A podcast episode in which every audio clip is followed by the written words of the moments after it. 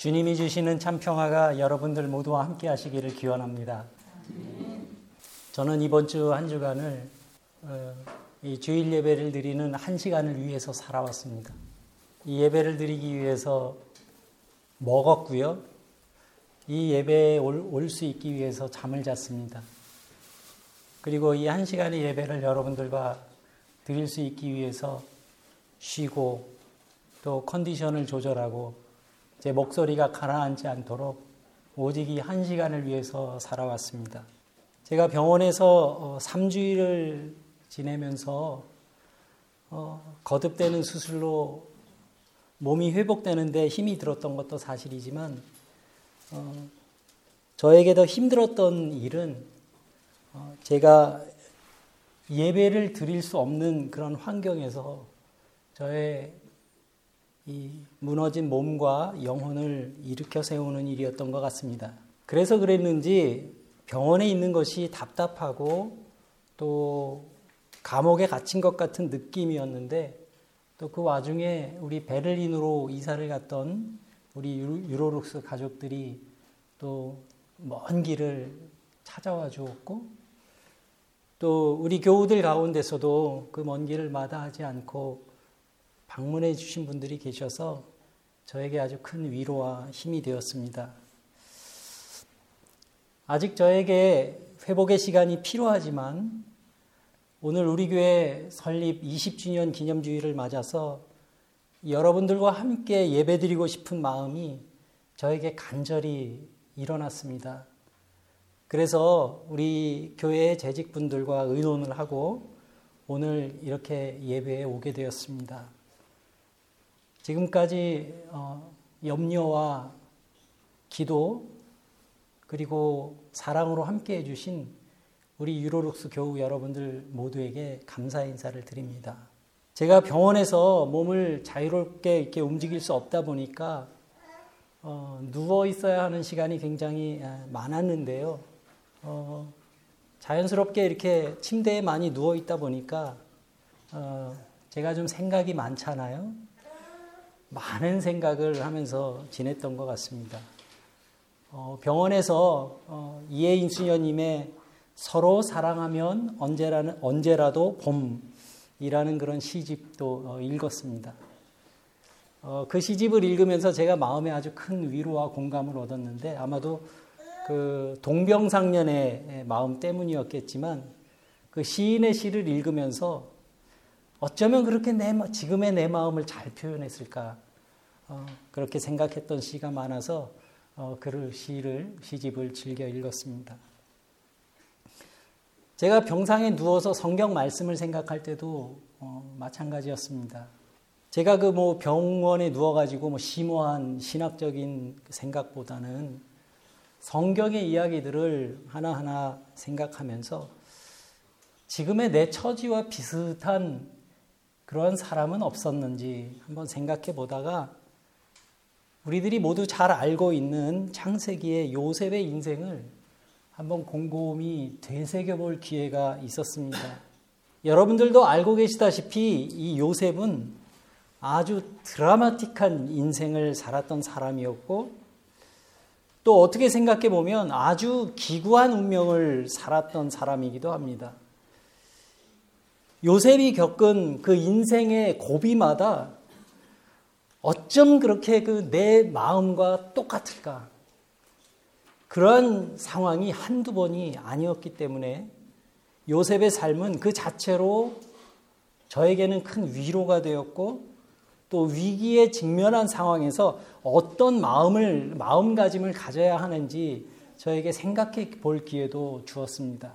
사람은 태어나고 자라면서 세상을 대하는 법을 한 가지씩 배워갑니다. 그런데 그 성장에는 과정이라는 것이 있습니다.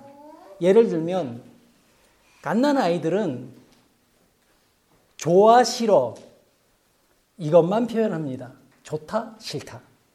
이 시기는 아주 단순하게 호불호를 판단하는 그런 유아기입니다. 본능에 따라서 좋으면 하는 거고, 싫으면 안 하는 그런 단계입니다. 그런데 이, 이 정도는 우리 교회 그 막내가 유리잖아요. 유리도 벌써 몇 달 전에 뗀 단계입니다. 엄마가 뭐 아무리 맛있는 거 입에 줘도요, 자기가 먹기 싫으면 탁 손사래를 탁 칩니다. 아, 얼굴을 돌리든지 어? 거절합니다. 좋아 싫어 이걸로 표현을 다 합니다. 그리고 이런 좋아 싫어의 단계를 넘어서면 그 다음 단계는 뭐냐 하면 내 편이냐 네 편이야 이걸로 판단하는 이제 단계로 넘어가는데 이거는 그 이기심을 기준으로 판단하는 성장기 단계입니다. 그리고 이러한 성장기 단계를 지나면 나에게 유리한가 아니면 불리한가 나에게 이익이 되는가 이익이 되지 않는가를 기준으로 행동을 결정하는 단계로 넘어갑니다. 다시 말하면 이것은 이해관계로 상황을 판단하는 단계를 말합니다. 사실 요즘 많은 사람들은 요 수준에 머물러서 살고 있습니다. 나에게 이익이 되면 뭐 기꺼이 하지만 나에게 이익이 되지 않으면 뭐 인간관계든지 뭐 사회생활이라든지 하지 않습니다. 그런데 여기서 더 성장을 하면 다음 단계가 있습니다. 그것은 옳고 그름으로 그것을 기준으로 판단하는 단계입니다. 사실 우리가 가만히 생각해 보면 사람이 살면서 삶의 기준을 여기까지 끌어올리는 것도 그렇게 쉬운 일은 아닙니다. 이건 그 사람의 교육의 질의 문제이기도 하면서 또 인격과 품성의 문제이기도 하고 또 사회적인 환경의 문제이기도 하기 때문에 이러한 생각을 하는 사람들이 얼마나 많은가에 따라서 그 사회의 무게감과 질이 결정되는 겁니다. 모든 일의 기준을 호불호나 이해관계로만 판단하는 것을 넘어서서 무엇이 옳은 일인가, 무엇이 그런 일인가를 기준으로 판단하고 행동하는 그 단계로 세계관과 가치관이 발전해 가는 것은 그렇게 쉬운 일만은 아니기 때문입니다. 제가 병원에 누워서 곰곰이 생각해 보니 저도 이 좋아 싫어 이 단계에서부터 출발을 해가지고 어, 옳고 그름으로 이제 판단을 하는 단계까지는 비교적 쉽게 도달할 수 있었던 것 같아요. 제 인생을 쭉 돌이켜 보니까. 그런데 제 삶의 내용을 생각해 보면 이 옳고 그름으로 판단하는 단계에서 너무 오래 머물러 있었다는 것을 깨달을 수 있었습니다. 조금 더 일찍 다음 단계로 내가 성장할 수 있었다면 더 좋았을 텐데 내 인생이 더 하나님의 은혜와 복된 삶을 살 수 있지 않았을까 하는 그러한 생각을 제가 하게 된 겁니다. 이 옳고 그름을 기준으로 하는 단계에서 넘어가는 다음 단계가 있는데 그것이 무엇이냐 하면은 판단의 기준을 이것이 하나님의 뜻이냐 하나님의 뜻이 아니냐를 기준으로 판단하는 믿음의 단계입니다. 저는 바로 이 수준이 믿음의 삶을 살아가고 있는 사람들이 궁극적으로 도달해야 할 목표라고 생각하게 됐고 이것이 제가 병상에 누워서 곰곰이 생각한 요셉의 인생과 저의 인생의 차이였던 것 같습니다. 오늘 본문의 그 요셉은 이 태어날 때부터 임종까지 전 인생의 스토리가 기록된 많지 않은 인물 중의 하나입니다. 그런데 여러분들께서도 잘 알고 계시는 이 요셉의 일생은 그야말로 엎치락 뒤치락 하는 인생이었습니다. 그의 인생에는 좋은 일과 좋지 않은 일들이 계속 번갈아 가면서 반복되어 일어납니다. 요셉은 야곱이라고 하는 그 믿음의 조상이 야곱의 아들로 태어나죠. 11번째 아들로 태어나서 그 아버지 야곱의 총애를 사랑을 한 몸에 받던 아들이었습니다.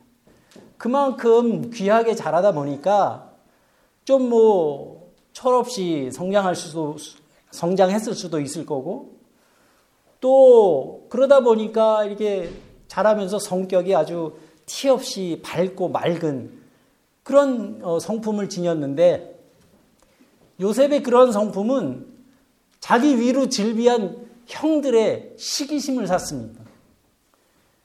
그래서 어느 날 요셉이 아버지 야곱의 심부름으로 이제 들판에서 양을 치고 있는 형들을 찾아갔을 때 그 아버지의 사랑을 한 몸에 받고 있는 그 요셉을 시기한 형들이 요셉을 해코지를 합니다. 그래서 죽이려고 구덩이에 던져 넣었다가 결국에는 죽이지는 않았지만 어, 애굽으로 가는 노예 상인에게 요셉을 팔아버리는 거예요. 그리고 아버지한테는 어, 요셉이 들짐승을 만나서 이렇게 죽었습니다. 그래갖고 요셉의 옷까지만 갖다가 아버지에게 보여준 거죠.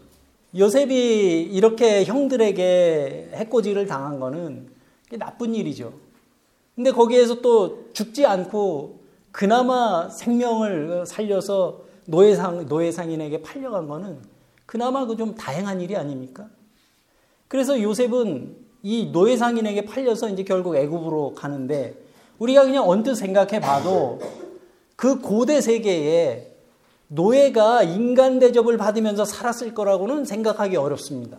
그죠? 그러니까 요셉은 귀한 집 자식으로 태어나서 하루아침에 노예로 전락한 겁니다. 안 좋은 일인 겁니다. 그런데 노예로 팔려간 이 요셉은 어, 애굽의 아주 유력한 그 시위 대장인 보디발의 보디발이라고 하는 사람 집에 팔려가게 됩니다. 그리고 그 집에 가서 그 집의 일을 다 총괄하는 그런 집사의 일을 맡게 됩니다. 노예로 팔려간 거는 안 좋은 일이었었지만 그 와중에 또 요셉에게는 좋은 일이 생긴 겁니다. 그런데 또 그 집에서 열심히 그 일을 하면서 살고 있는데 아이 또 그 집 여주인이 요셉을 유혹을 해요. 그래갖고 이 요셉이 그 유혹을 뿌리칩니다. 그래서 요셉은 아주 억울한 누명을 쓰고 또 감옥에 갇히게 됩니다. 또 안 좋은 일이 생긴 겁니다. 그렇게 또 감옥에 갇히게 됐는데 이 간수장이 이 요셉에게 옥중에 있는 모든 죄수들을 이렇게 다 맡기는 그 역할을 또 요셉에게 맡기는 거예요. 그만큼 그를 신뢰했던 겁니다. 또 좋은 일이 생긴 겁니다. 요셉이 감옥에 갇히게 되었지만 그곳에서도 또 일이 잘 풀리는 거예요. 그래서 창세기 39장에 이렇게 기록하고 있습니다. 이는 여호와께서 요셉과 함께 하심이라. 여호와께서 그를 범사에 형통하게 하셨노라. 여러분 이쯤에서 우리가 한번 요셉이라는 인물의 성품이 어땠을까 한번 좀 상상을 해볼까요? 이러한 요셉이라는 인물이 과연 어떤 가치관과 세계관을 가지고 살았을까? 만약 요셉이 평생을 옳고 그름만을 기준으로 인생을 살았던 사람이라면 아마도 요셉은 형들이 자기를 노예로 팔았을 때 복수할 생각만 하면서 살았겠죠. 또 자기가 잘못한 일도 없이 억울한 눈명을 쓰고 옥에 갇히게 되고 인생이 온통 그냥 불안, 불행과 고난에 끊임없이 시달리게 되었다고 늘 불만을 품고 살았을지도 모릅니다. 그런데 요셉은 그렇게 살지를 않았습니다. 보디발의 집에서 그 집을 다 관리하는 그런 집사로 일을 맡겼다는 것은 요셉이 얼마나 밝고 성실한 사람이었는지 엿보게 해주는 대목입니다. 아니, 우리 같아도 그러한 중요한 이 집안의 일을 맡길 때 맨날 얼굴이 그늘져가지고 뭔가 이렇게 사람이 침침해 보이고 그러면 그런 일을 맡기겠어요? 사람이 밝고 명랑하고 그리고 뭔가 성실하고 책임감이 있고 그러한 모습을 보여, 보았기 때문에 보디발도 자기 집안의 모든 일들을 총괄하는 그러한 일을 요셉이라고 하는 노예에게 맡겼던 것입니다.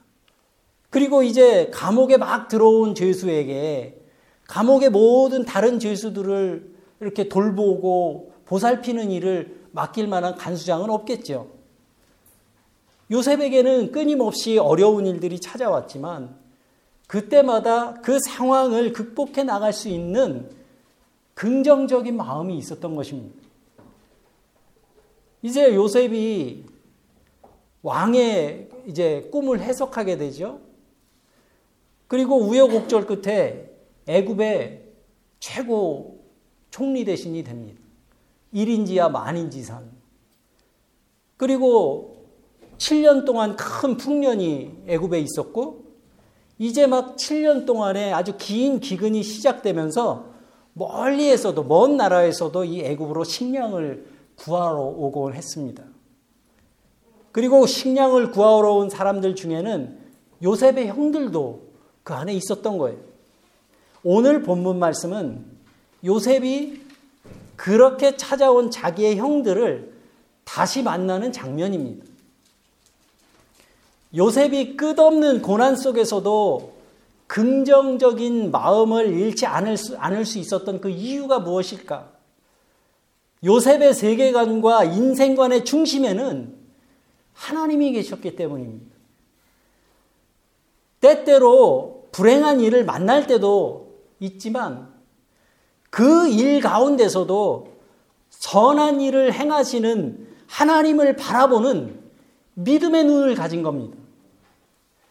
그리고 그 믿음을 요셉은 평생 잃지 않았습니다. 여러분 이것이 정말 진정한 믿음입니다.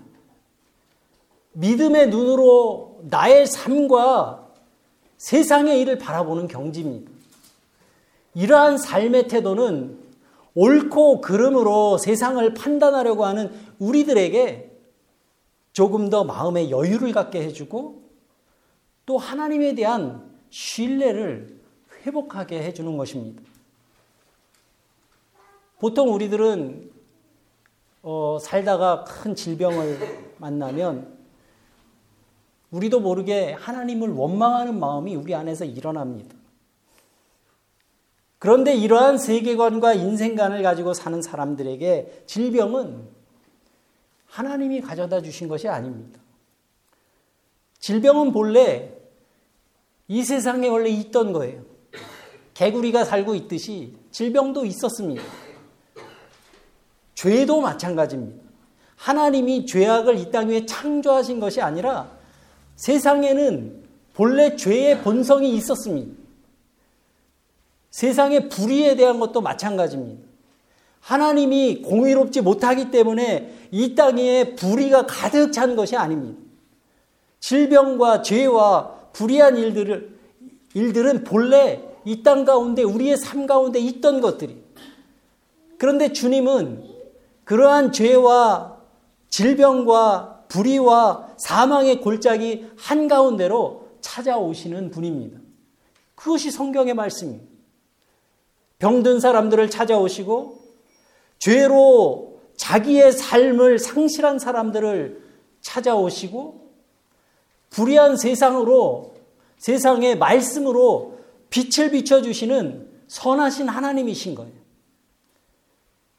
요셉의 절, 믿음의 절정이 바로 오늘 우리가 읽은 이 창세기 45장 8절 말씀에 기록되어 있습니다. 그런즉 나를 이리로 보내신 이는 당신들이 아니요 하나님이시니라 이십니다.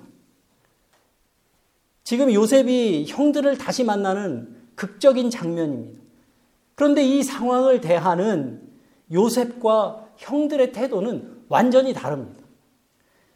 형들은 이제는 자기들이 쳐다볼 수도 없을 만큼 아주 높은 지위에 올라서서 자기들의 생사 여탈권을 주게 된 이 동생 요셉이 자기들에게 복수하지 않을까 전전긍긍합니다. 옛날 그 일로 아직도 우리에게 복수심을 갖고 있으면 어떡하지? 이런 걱정을 하고 있는 그러한 형들에게 요셉이 말합니다. 나를 이리로 보낸 이는 당신들이 아니요 하나님이십니다. 이 말은 이제 내가 성공하고 잘 됐으니까 지난 일 다 용서해 주겠습니다. 다 잊어버립시다. 그런 얘기가 아닙니다. 요셉이 평생을 살아온 그 인생관과 세계관이 이 말 한마디에 다 담겨 있는 거예요. 반면 현, 형들의 이 세계관은 여전히 세속적입니다. 이러한 인생관과 세계관을 가지고 살았던 요셉이었기 때문에 창세기 39장 23절에서 이렇게 기록합니다. 여호와께서 그를 범사에 형통하게 하셨더라. 사랑하는 교회 여러분, 오늘 우리 교회는 교회 설립 20주년을 맞이했습니다. 20년 동안 우리 교회가 이 땅 위에 있으면서 제가 다섯 번째 목회자예요. 알고 계셨어요? 제가 5대 목사입니다.